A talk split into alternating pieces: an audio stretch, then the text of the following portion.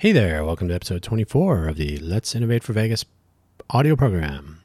Today is Friday, August 4th, 2023. I am your host, Dan Hugo, Managing Director of the Innovate for Vegas Foundation, a civic volunteer nonprofit public charity here in Las Vegas and beyond.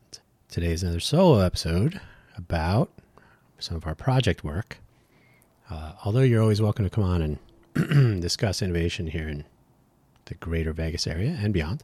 So let's get started. So our title, uh, the title of the show says it all. We're making news, or does it say it all? I'm not sure. So our existing projects cover a reasonable number of sections that we need to do this. Uh, we started off in mid 2022 with uh, a project per month. Some people thought that was too many. Like, how are we going to finish them? And I said, you don't finish projects. this is not homework for school. This is uh, this is how the world works. You build things, and then you maintain them, and you continue to work on them. If you end of life them, that's kind of a big deal. If it if the thing you were working on was any good, people are using it. We're not Google. We're not going to end of life projects just when they're getting popular. So we were doing a couple of projects uh, every month, and the idea was to build up a few projects that would fit under the virtual Vegas capstone which was essentially like how can we make our smart city smarter by pushing more of interaction, engagement, and so on. I, I don't want to say the trite, you know, into the cloud, certainly no metaverse, but there are tools and, and methods and, and technologies and so on that make uh, the ability to interact with, you could say a digital twin, I suppose, but it's not quite that but of you know virtual making making use of these technologies to put the greater Vegas area that is the city of Las Vegas proper and probably most of Clark County. The things that people think of when they say I'm going to Vegas because you're probably not going to the city of Las Vegas. So how can we take some of these and and construct as though they were reusable components hint um, a municipal scale information sharing platform. Yay! So, let's where can we begin? Where can we begin? How about with better speaking abilities? So, our world today is being rocked once again by the move fast and break things thinking of billionaires who don't spend any time where you are uh, to tell you what to do and how to do it. So, uh, yes, that's cynical and glib, but uh, Twitter has been around for a very long time.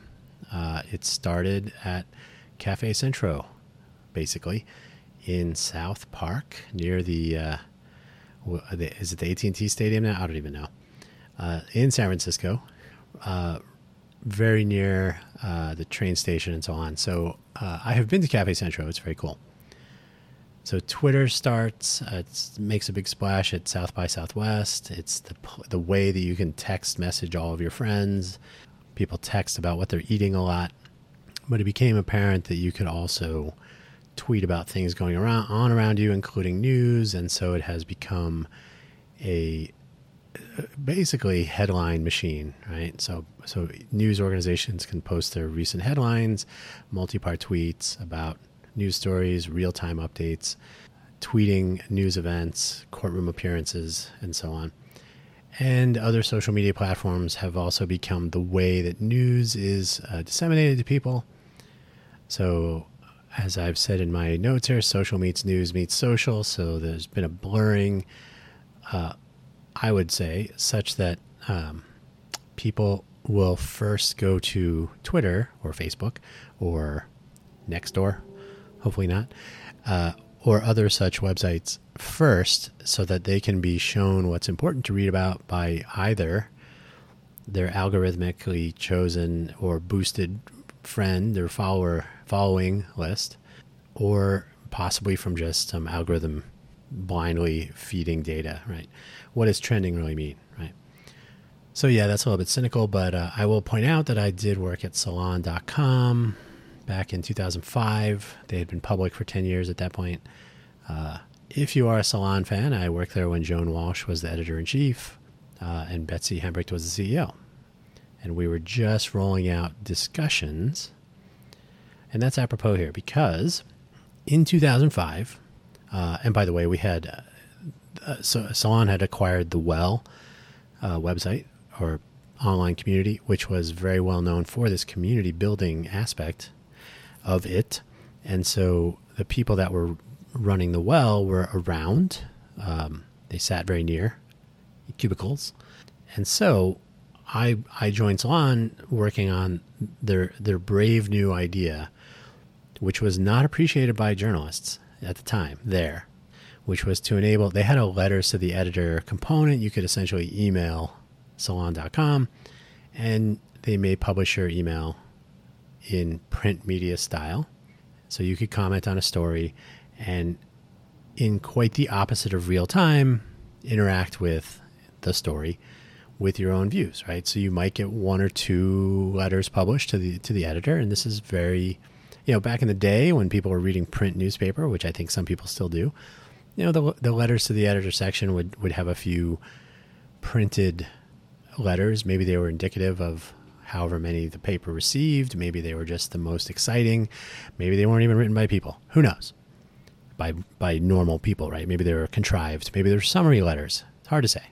So we rolled out a letters feature. They called it the letters feature, which was essentially commenting on stories. And I will tell you that the journalists uh, and professional writers that were writing for Salon at the time were deeply troubled at the notion that some person anywhere could have what they had to say appear on the same page as what professional writers were writing. And so it caused quite the uh, kerfuffle at the time. Uh, it grew to be interesting. The infrastructure at Salon was very troubling. It was very many years of regime change and homegrown CMS and all that. Uh, it's what happens when a, uh, a, a media company, a news company, uh, is also a software publishing company. so you, you're not a software development entity. You don't have the the mindset, the management, the resources, and so on. So not a great idea. But the fact was, they were able to experiment very early on with having their readers. Um, subscribers would would have a mark, like a check mark style thing today, but subscribers would have a, some sort of a of a indicator in their letters, but they uh, actually opened up submission of comments to each article from any reader. Uh, moderation was instantly a problem, so that's the way humans are. And now, of course, robots are even better at it. But it was uh, it was interesting to be able to try that idea out.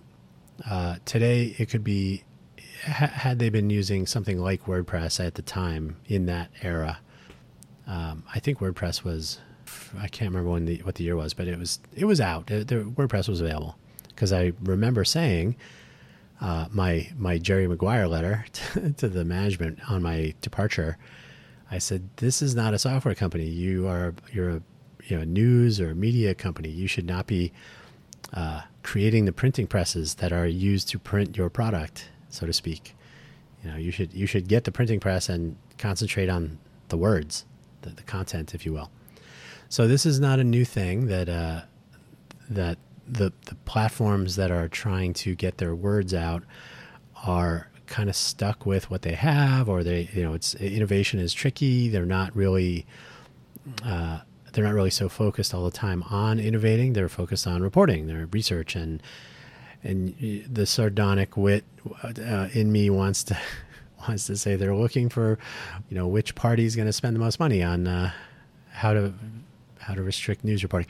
But the fact is, the news as a as a rule is not a place of innovation. It's not a place where you're going to find cutting edge ideas. You're going to find, well, what I'll essentially say is print media put on a web page, right? That's that's what it is essentially. And so social networks came along and said, "Oh, we'll help you spread your news articles with Open Graph and with the timeline and the wall, uh, news feed, you know, whichever expression fits what you're doing. Uh, we'll let people discuss on Reddit. Let uh, is, is the operative word there. And rules in, are in place uh, for, for publishing news that, uh, you know, fair use and so on. So, the and actually Open Graph makes it interesting if a particular website will support with um, what you might call a deck or lead teaser maybe.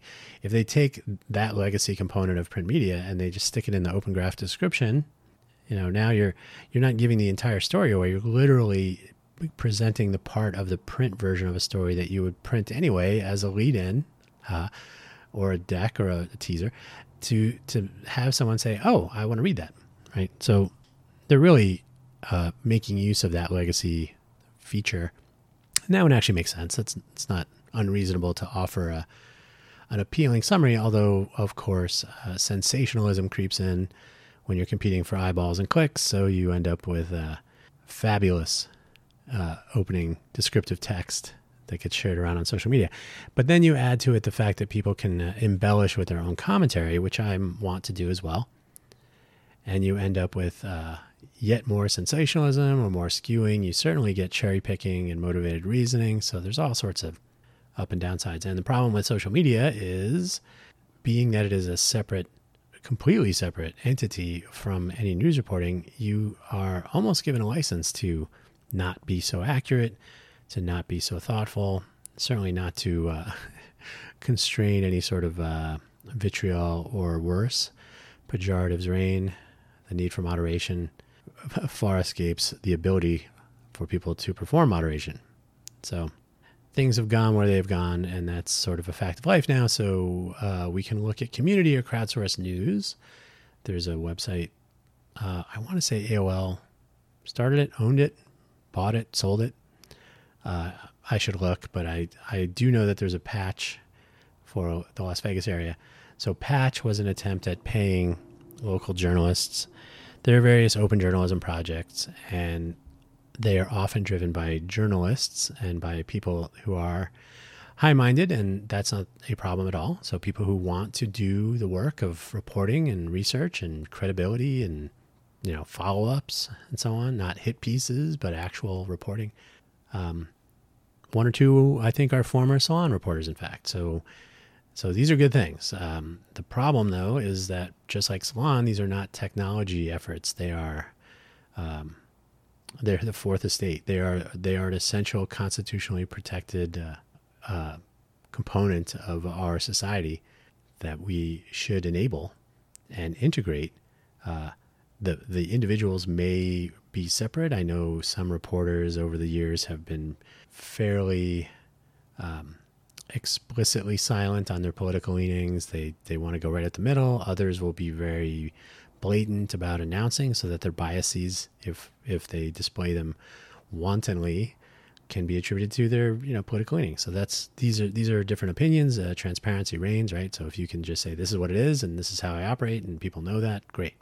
So now, but you know, unfortunately, our social media has crept in and turned it into likes and views and shares and monetization and and um, influence and getting ratioed and all that. So so it, it gets to be tricky business. And then when news when news makes an appearance on social media platforms, you know, when there's an there's a CNN and ABC, uh, a, uh, you know, take your choice, uh, channel on you know YouTube or or uh, Twitch or Rumble or Locals uh, or any of the others, right? So now you're you're kind of entering this social media fray. Are you taken seriously? Are you um, are you ignored? Are you you know are you elevated? Are you squashed? Are you uh, are people taking clips and putting them out of context and referring to things? So it's it's a tricky business all the way around. And throw in on top of all this the algorithms that determine what people actually consume. Um, that's the smarter people with with much more research in this area have said and and written far more insightful things than I will present here. But essentially, how algorithms can skew public opinion, manipulate public opinion. You know, there, there's a lot of research there. Uh, no need to go into that here, but suffice to say, it's something that should be on your mind when you're looking at how you're consuming what and how you're making decisions about the news and, and other information you retrieve and receive. Uh, how do you consume it and what do you do with it? Where is it coming from?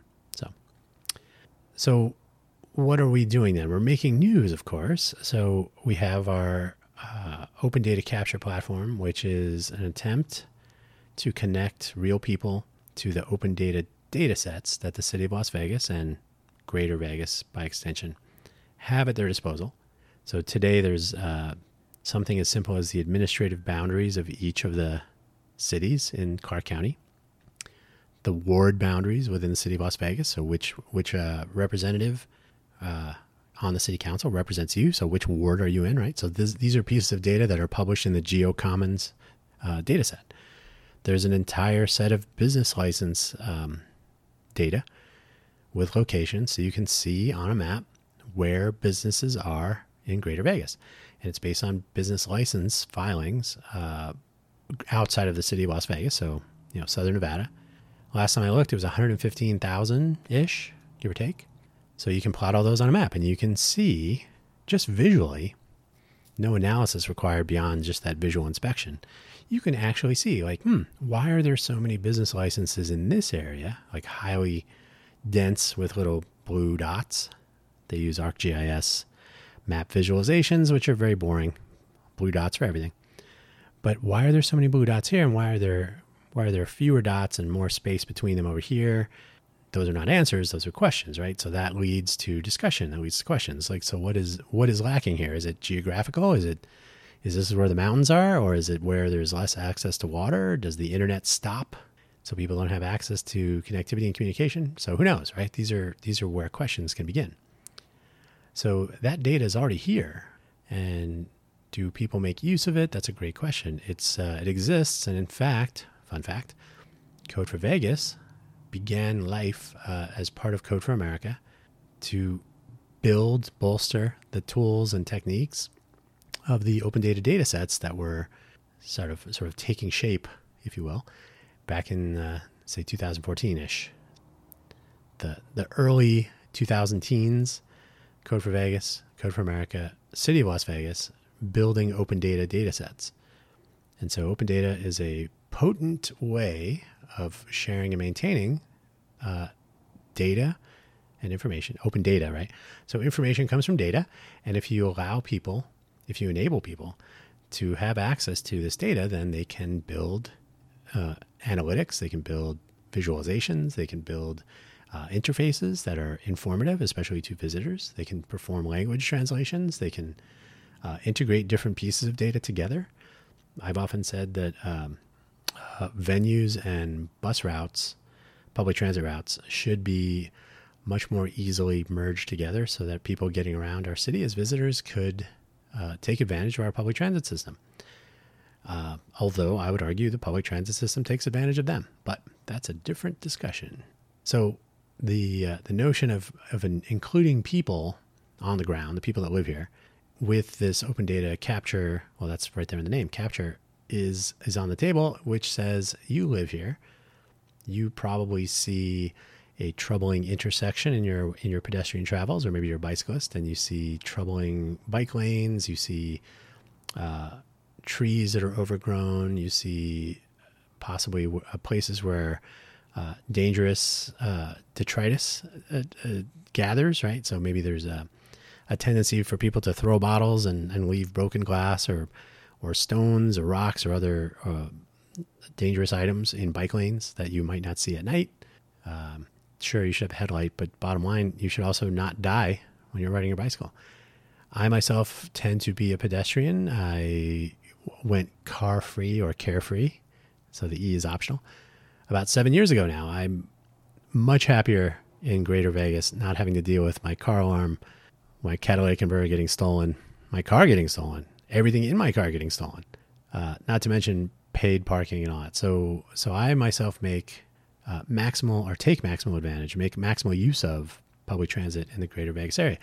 So, integrating uh, integrating the, the, the maps and stuff, that kind of comes to mind easily. But then when you're a pedestrian, you start to see where, man, this intersection here, people are almost hitting me all the time. I have some of those. Uh, where do I go to report that? I don't know. Do I call the police? They're not going to do anything. There's no crime. Uh, is it a statistic yet? No, I haven't gotten hit by a car yet. Let me knock on some wood here somewhere. So, is it pre crime? Not really but it is something to be aware of. Uh, there was, I'm not sure what the status of it is, but RTC, the Regional Transit Commission, which also runs our public transit system, runs a lot of other stuff for roads and transportation. That's right there in the name, Regional Transportation. Did I say transit? I always do. Regional Transportation Commission. They were doing a four intersection study in Henderson, uh, Nevada for unsafe intersection analysis, right? I don't know how they selected the four. I don't know what kind of data they're capturing, if they still are, who knows? Um, why not enable pedestrians, either full time like myself, part time, maybe students that are walking to school of any age, right? They still count.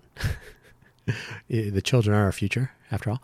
So why not say, hey, this intersection, especially if there's no crossing guards, which there are crossing guards around where I walk sometimes, which is nice. They are they're more than happy to help me out crossing the street, which is always nice. I am getting older. But if you enable people to say, hey, this intersection is troubling, you don't have to wait until people get hit or killed to put that marker on the map. You can actually say, hey, we're getting a lot of reports around here. You can just look at those same blue dots I was referring to earlier. Like, what is it about this intersection that is leading to so many people declaring it unsafe? It doesn't have to be an intersection either. I've, I've been in situations with, um, especially T which is still an, a T intersection, where somebody doesn't really look.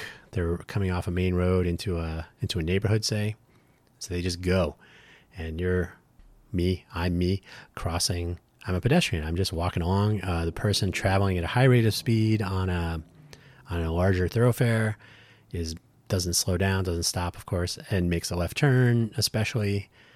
Um, then they look to see if there's someone crossing the, the street the perpendicular, right? So that has happened to me countless times. I try to avoid those streets at this point because it's not worth it. Uh, but occasionally, you know, it is what it is. And people here in where in the neighborhoods where I find myself walking will often begin their turn looking at the car traffic and interrupt their turn if I'm lucky and they notice the human traffic, right? So marking those places where perhaps better lighting, better street lighting, if it's dusk and they can't see people clearly, um, markings, stop signs, who knows? Traffic control signals, right? Those are expensive, but are they worth knowing that people could have a safer time if you take action ahead of time? I think so. Same with the bikes, right? So if you can report places, doesn't have to be permanent. Clearly, if I mark an unsafe intersection, I make that open data so that people can have access to it in standard ways to make applications and visualizations and analysis of. If I put that up there and it changes, we should update that data two things happen at that point. One, you can show that problems have been addressed. Two, you can show if problems really were addressed. So if you mark unsafe pedestrian way, places, intersections or otherwise, then you show that that changes were made and you can show a decrease in incidents. Great. So you associate a fix, an issue address with a collection of data. And then over time, you might find that, wait, we're seeing additional risk again here. We're seeing people mark it as a unsafe place again. What happened? And by being transparent about that, nobody has to be surprised when uh, when somebody gets hit.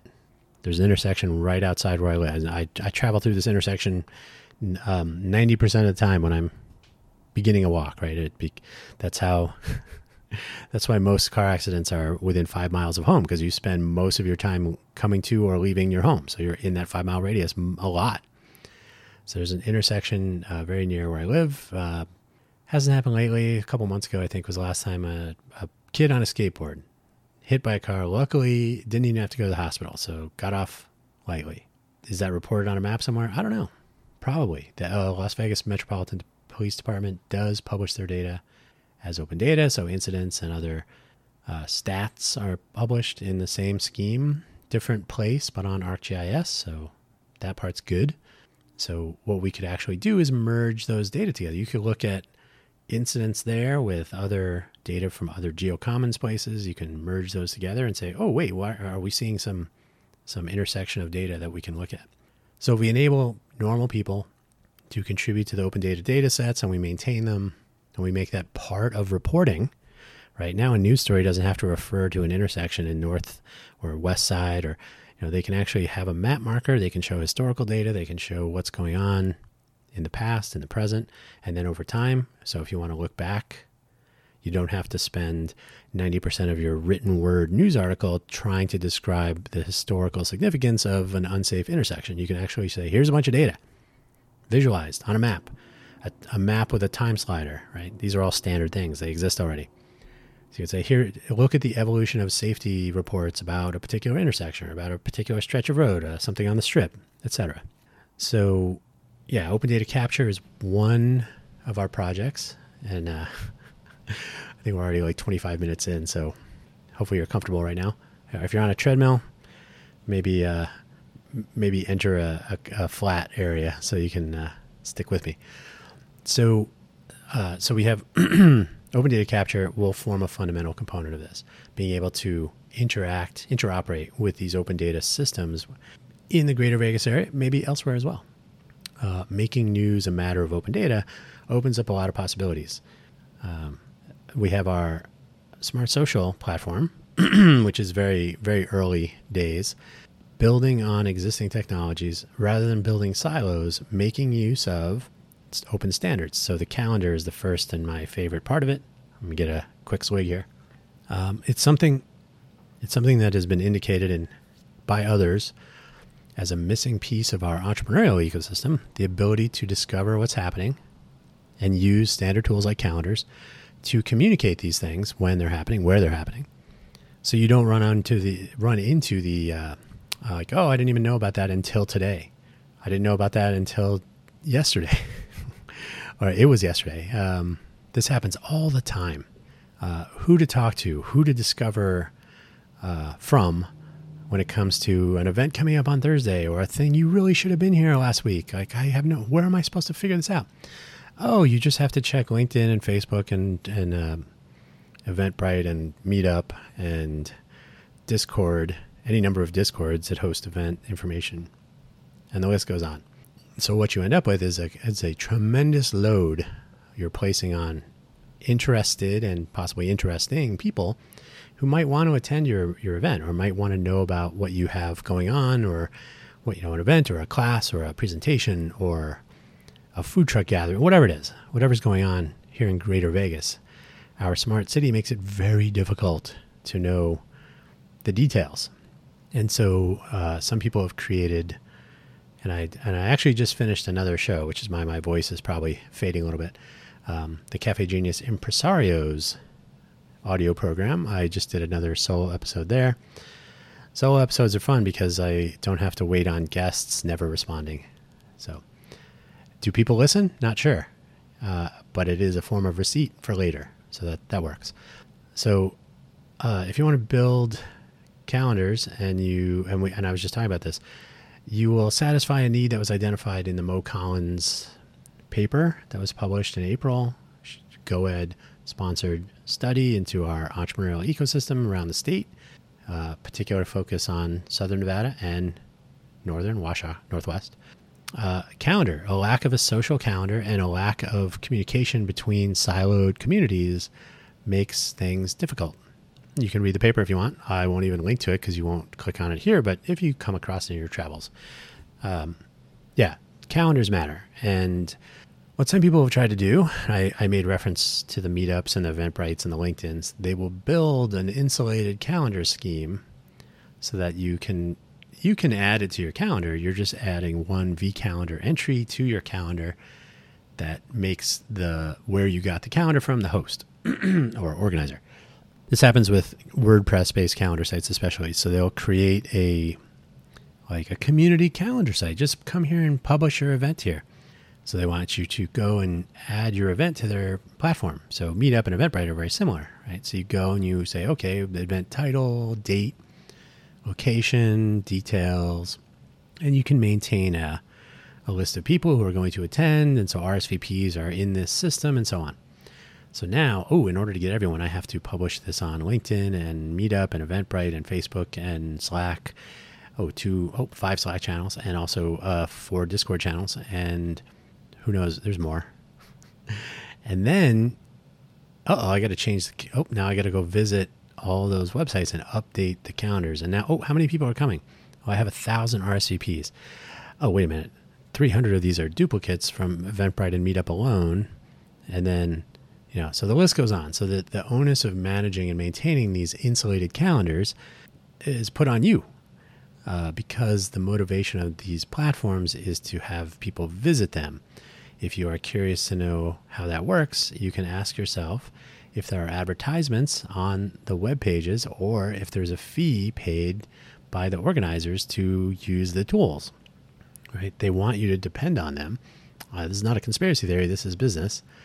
So I'm not saying that they are bad actors, but what I am saying is you have to be clear that you are handing over ownership of your event to a site that is trying to capitalize on it. And so, what will typically happen is they will be the organizer in, in calendar speak. And so they take over owning, quote unquote, owning the event for the purpose of the calendar server, um, which they probably aren't running. Or if they are, it's not interoperating. So, take a meetup, for example. If you add to my calendar, you will get a um, an opportunity to to uh, add a vCalendar entry to your local calendar, and that there's there's more going on here. But you know, if you add it to your Yahoo, your Google, your Outlook calendar, your email client will say, "Okay, put this in my in my calendar," which tells the service calendar server to add it to the you know its database of what your calendar looks like.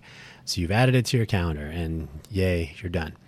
But that does not automatically make that calendar entry updated. So my Google Calendar server will not immediately contact the Meetup server for this one event. You have to actually subscribe to the event, which is a different mechanism.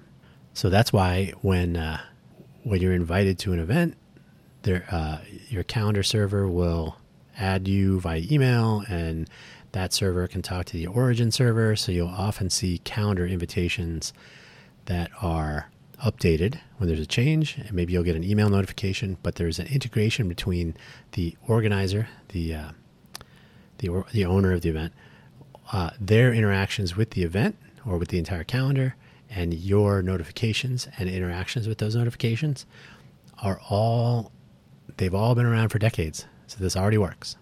So making use of something as simple and that's only if you haven't read the dozen RFCs about this, request for comment. That's how the internet's uh, assembled.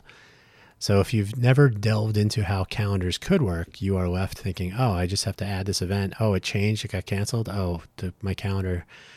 I show on my calendar whenever I hear that. I show on my calendar that it's this. Like, well, because you may as well take a picture of the calendar entry uh, you're not using the technology behind it, which is all about synchronizing calendars and sharing updates. You know, if I want to change the time, if I want to cancel, there is a specific status field in the vCalendar object that will change from confirmed to tentative to canceled, etc.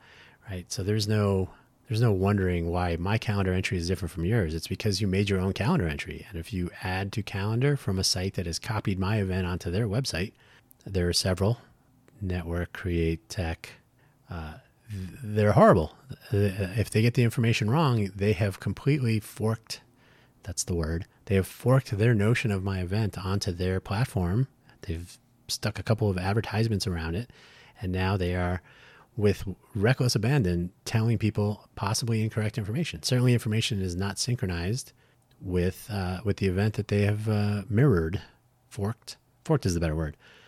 Um, mirroring an event would actually be better because that implies that they're going to mirror updates to the event. But if you completely fork the event, you've separated it from its the organizer calendar. You've you've uh, created a new origin for it in your own server, and nothing works from that. And you can link to uh, the source material and everything, but the mechanism exists to make this work. And so this is just one example where it is possible to integrate local platforms that are focused on local news and communication with technologies that have been proven over decades. They do work. And by the way, if you have a phone in your pocket right now or on your desk or by your bed or wherever it is, and you have a calendar application on it, there's a 99.9% chance that it already works with this infrastructure because calendar tools use iCalendar streams and CalDAV servers and they know how to subscribe to calendars and interoperate with their individual servers, and the servers know how to talk to each other. So all these already work.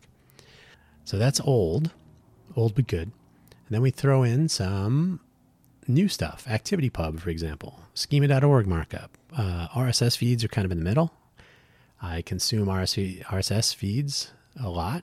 Uh, I would like to see them be not deprecated, but uh, there are better better ways of handling rich content.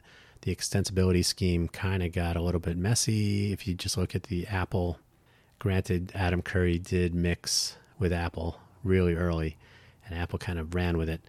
But Apple added a bunch of stuff to RSS feeds that may or may not be useful outside of the Apple, uh, what is it called? Uh, iStore, whatever it is. However, the uh, iTunes, however the iTunes podcast distribution scheme works with their RSS feeds, may or may not apply to others. So there's a whole bunch of um, you know interoperability weirdness, and the way content is represented is kind of broken. But the fact is, RSS mm, kind of works. It kind of works, uh, necessary but not sufficient. I think there are some better ways to do it.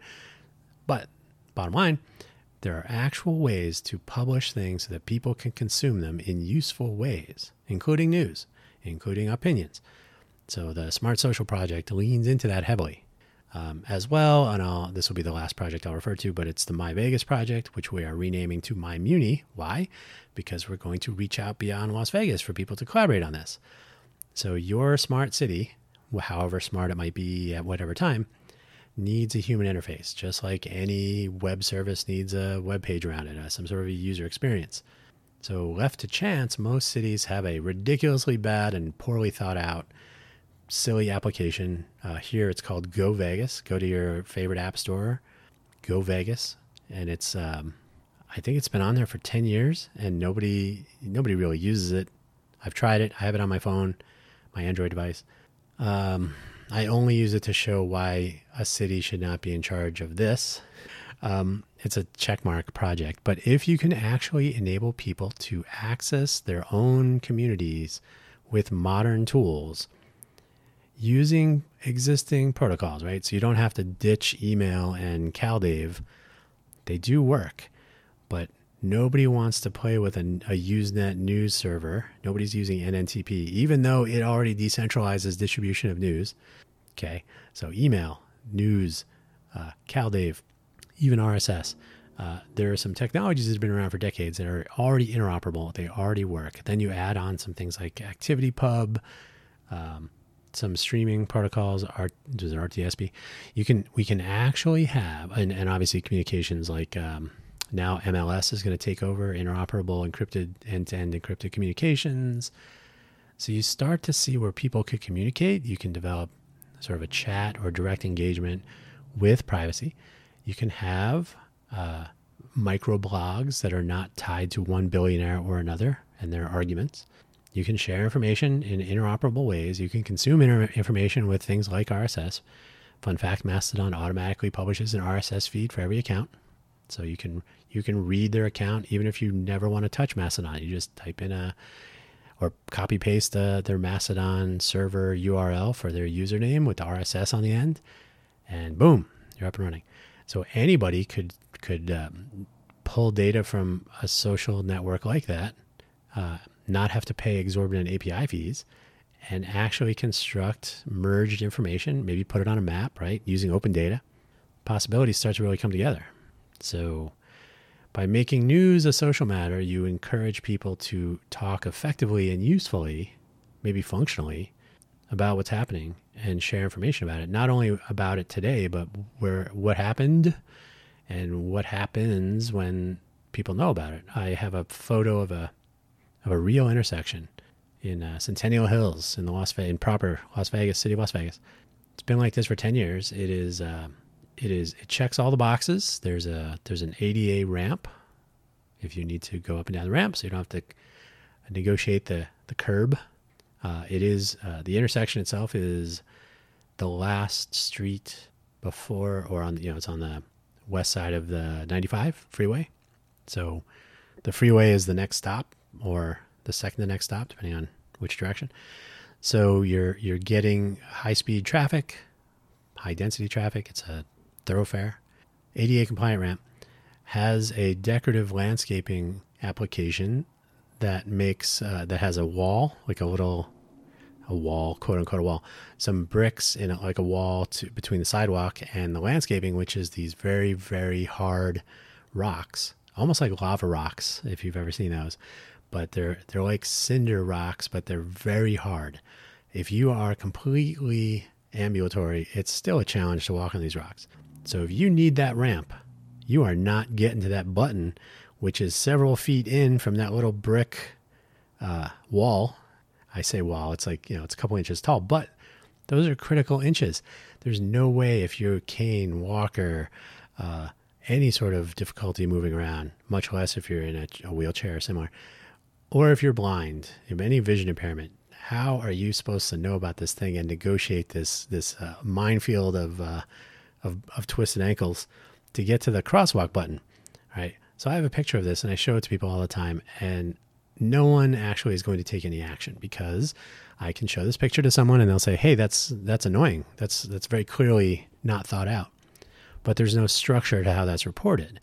Now, the city of Las Vegas is supposed to implement a SeeClickFix deployment, which is a commercial service in some other place. Uh, Clark County already has that. So you take a picture, you see it, you click.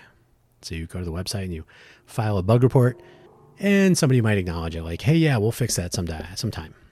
Because of the way that's reported, uh, it's basically one person reporting one issue a good way to do it would be to plot that stuff on maps and to see how this uh, reporting aggregates over time.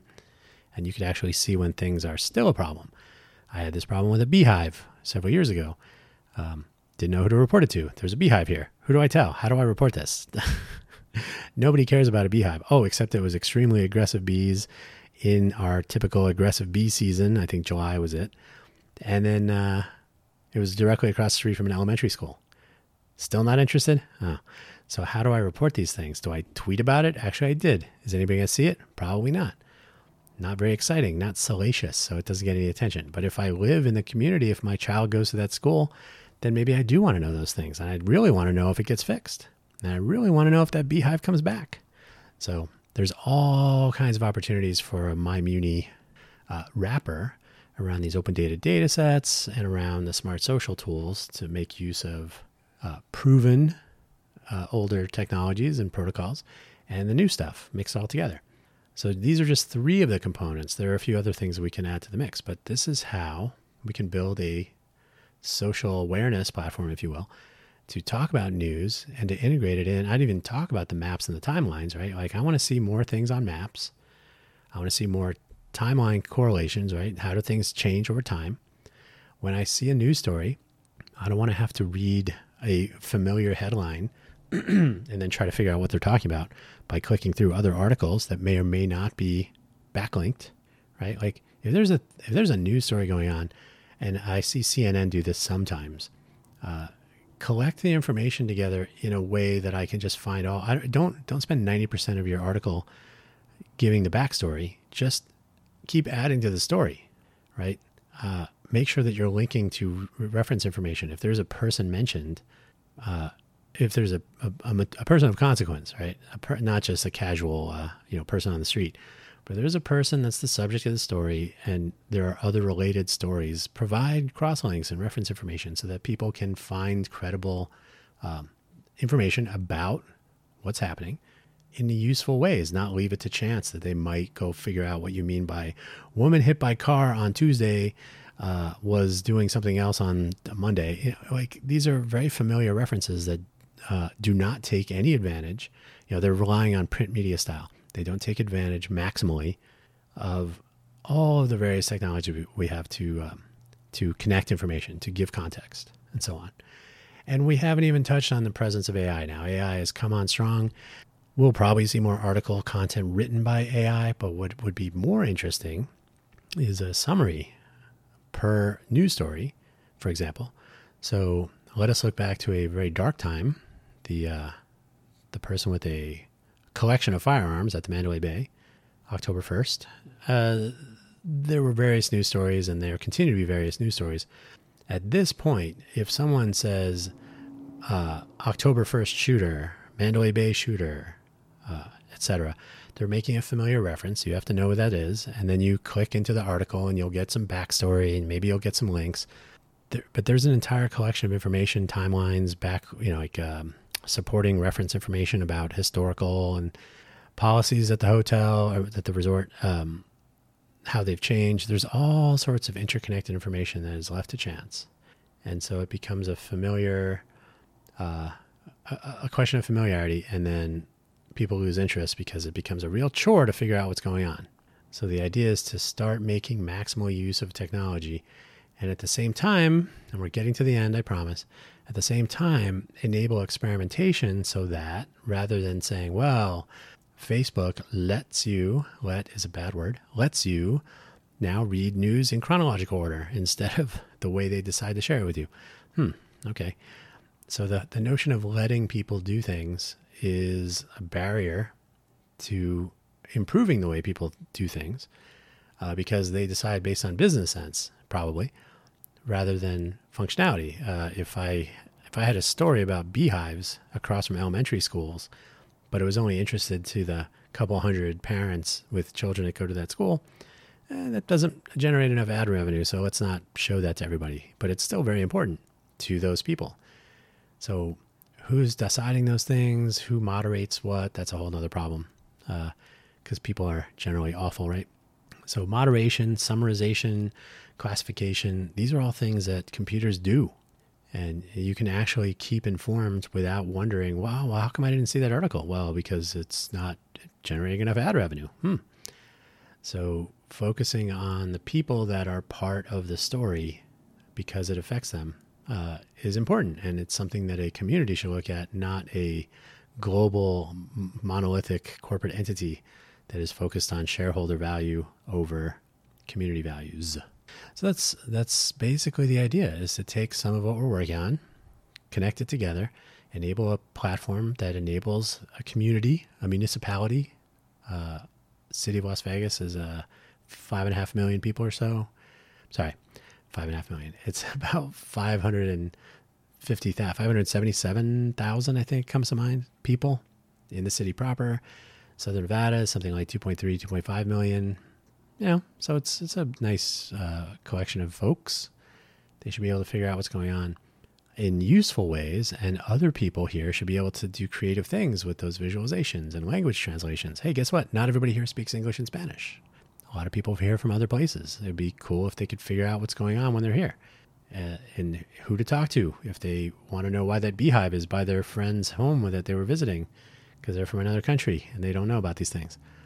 Uh, I mean, they know about bees probably, but anyway. So, how do we become a really smart city, a destination city for 40 million or so people every year from faraway places using old school thinking and print style technologies in digital form? Well, we can just keep doing that. Why bother? Uh, so, or we can do what we're trying to do. So, we're going to reach out beyond Nevada we're going to because other places also have similar needs. Uh, we are not unique in so in these ways.